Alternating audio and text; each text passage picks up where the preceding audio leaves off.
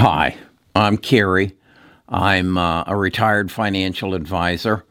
I got into YouTube about a year ago, and I want to share my knowledge with uh, you so that you can become a better investor. Um, we formed a tribe, and that is a group of people with a common interest to understand the stock market and make good investment decisions. Number two, to keep more of what we make because we understand the tax code. And number three, to set a goal to create family wealth. My personal goal, I encourage my tribe to have the same goal, and that is to pass $24 million on to our heirs. That's what the United States government will allow us to pass on the state tax free. So why don't we do it? It's all available. So, in order to do that, though, I don't think we can just be a player in the stock market and basically accept the S&P return, and that is an average of about 8% per year. Certainly that's better than the uh, the bank will give you in a CD, but is it isn't going to get you to $24 million. So we got to play the game a little bit differently. Um, and so let's talk about how it works. Basically, I believe the way to make big money in the stock market is to get in front of change. As an example, uh, NIO, um, Tesla, Plug Power, Zoom, Peloton, all benefited from change. The first three, the change was the movement away from internal combustion cars to uh, electric vehicles. And Zoom and Peloton benefited from the change in the way we live on a day to day basis because of the coronavirus. Well, I believe there is another element of change that nobody's really recognized that is going to give you and I some wonderful investment opportunities in the future. So that's what I want to talk about today how the change produces gains and where the next gains opportunities are going to be. So stick with me. Let me put my thoughts together and we'll get at this. Best of Us Investors presents Kerry Griegmeier. I did an interview, I guess it was two months ago, with Jim Rogers. Jim Rogers is a a noted uh, investor who made millions. He now lives in Singapore. And he made a statement to me in that interview that the key to making big money is to find undervalued assets before the market recognizes they're undervalued and, and come to own them. And then as the market understands and gains recognition of their increased value, you get exponential gains. Well, I think that's happening. And I think the virus is going to uh, initiate some of that change. I've been beating the drum for biotech for some time now, and I think that is the big change opportunity uh, of 2021. But I think there are other change opportunities that other pe- that people aren't basically understanding, and it's going to be uh, the stimulus of the market, not only in 2021. We'll start to see it in 2021, but it's going to carry into 2022 and 2023. And what is that next change? And that is going to be kind of built upon the fact that over the last 30 years, we have basically built a supply chain. And by supply chain, I mean where we get our products and services from. And the number one driving force of determining where that, that supply chain was going to be was lowest cost. Well, as that became our driving force, we moved all our manufacturing to the lowest cost, and that ended up in China and the Far East. So we basically lived comfortably knowing that we could buy anything and everything at Walmart or at Amazon at the lowest possible price. Now, we had some problems with it in that we saw that uh, yeah, we got the lowest price, but we were a little iffy about child labor, uh, the pollution of the world, um, stealing of intellectual property. But we kind of lived with it because it's the lowest price. Heck, uh, we it never cost it, it never was this cheap before, and we made when we made them here. So the other side of that was though we lost our manufacturing. Now we have we have manufacturing facilities sitting across this country, particularly in the nor- northeast, empty. And all that work went to China. Well, we probably would have lived with it if it hadn't been for the coronavirus. Because do you remember back in April when there was this mad dash to try to find uh, the PPE, um, the, the, the mask, the gloves, the the hospital gowns, the the the shields. They we didn't have them. They were nowhere to be found except in China and the Far East. But the Far East wasn't wasn't shipping. They weren't sending them to us because they needed them for themselves. And we kind of woke up to the realization that, wow, we're at their mercy. We're at it. What if we got into a war? Oh, we, we, we could get nothing.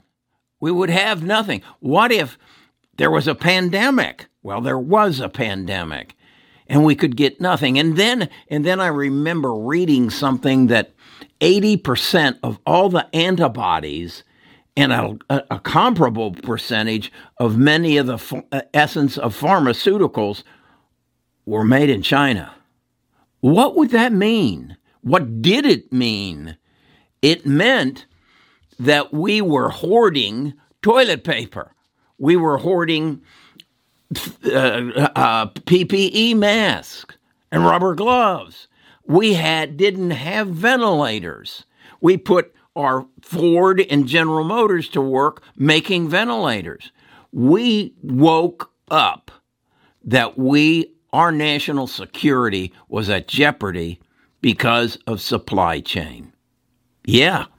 In boardrooms around this country right now, decisions are going to be made. How are we going to correct this? How are we going to bring the supply chain back to the United States? Well, a group called uh, the Boston Consulting Group did a study. And they said, what are the ramifications of bringing production back, manufacturing back to the United States? And they basically said that on a dollar for dollar basis, it costs 95 cents to make products in China.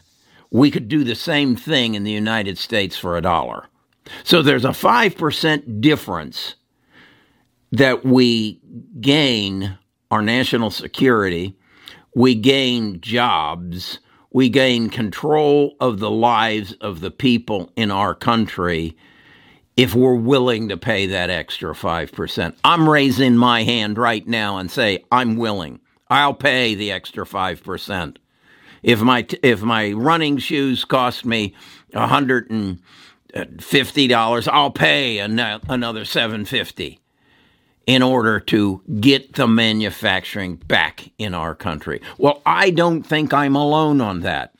I think what I'm telling you here is I'm predicting there is going to be a rebirth of American manufacturing. I'm predicting it. And I'm telling you, you need to be prepared for it because it's going to present a phenomenal investment opportunity.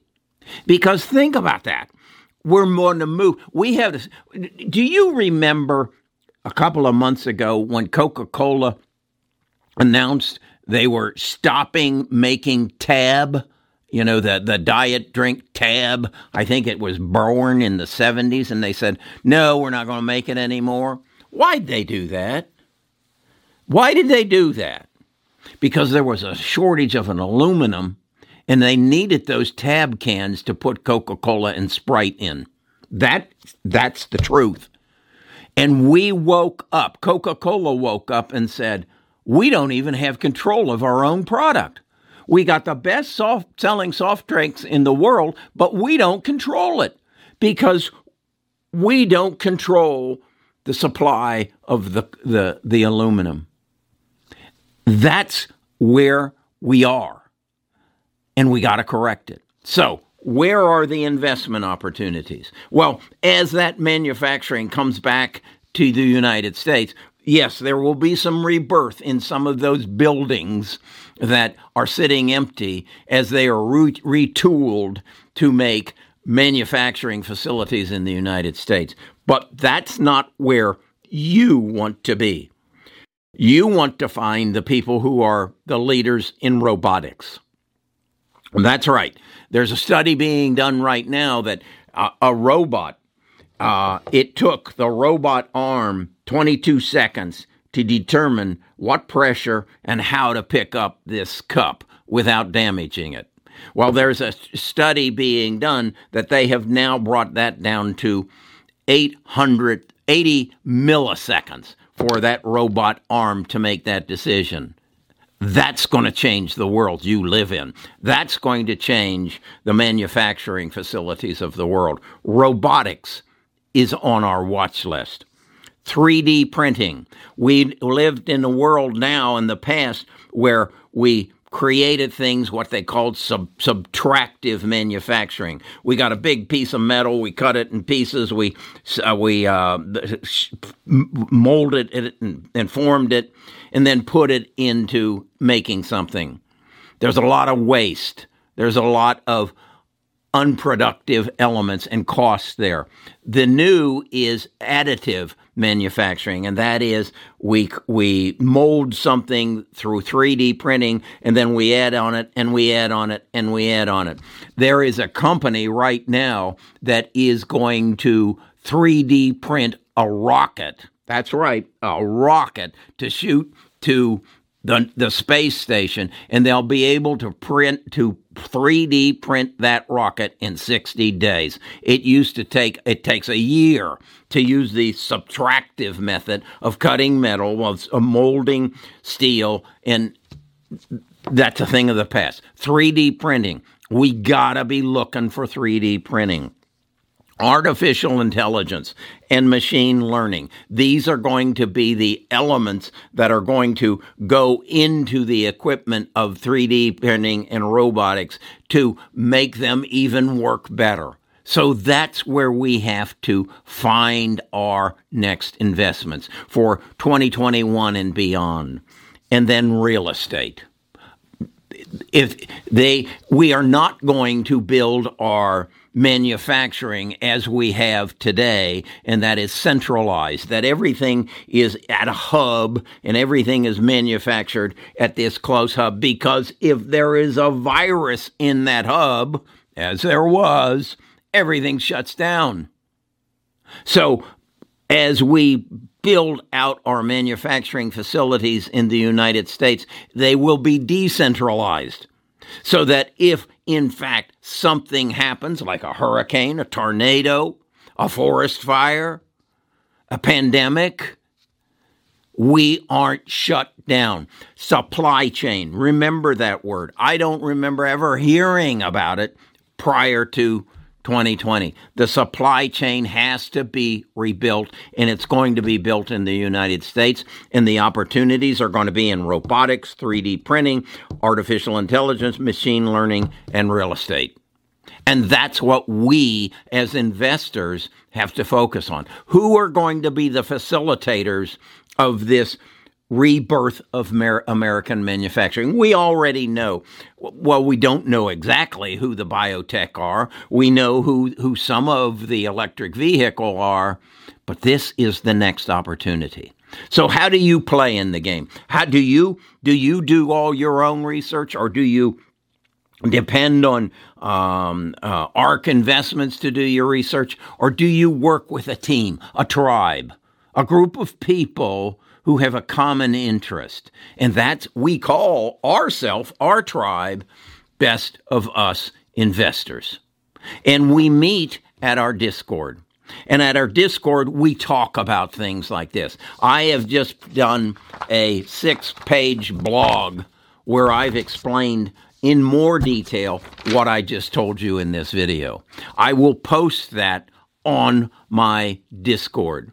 It will be in my insights of and that's what I do. When I do research, when I find something that I think, "Wow, that's something I hadn't thought of." I need to dig into that deeper. I dig it and then I put it on my Discord in my insights.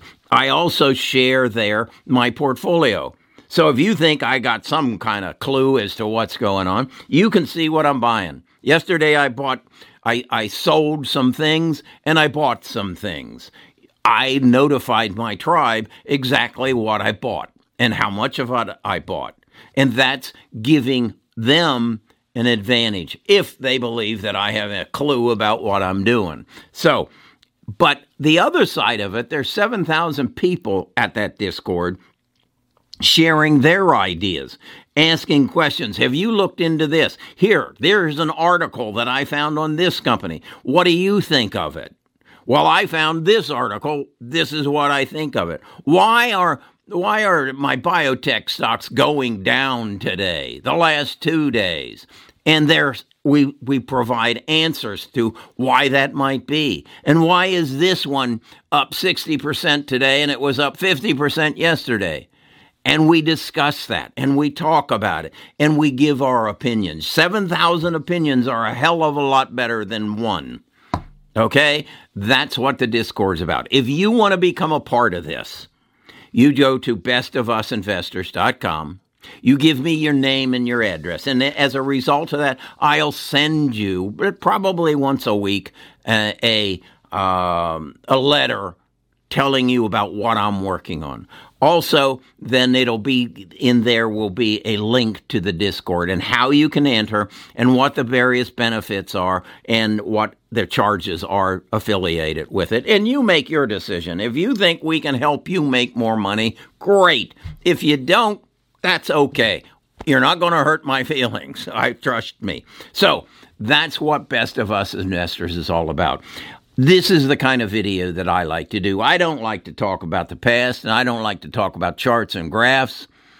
I like to look into the future and say, what's going to happen tomorrow? And how can I benefit from it? How can I add that to my accumulation of $24 million over the next 10 years? How can I do that? Who can help me? My tribe can help me. And that's what Best of Us Investors is all about. Come join us if you like. If you don't, stay where you're at.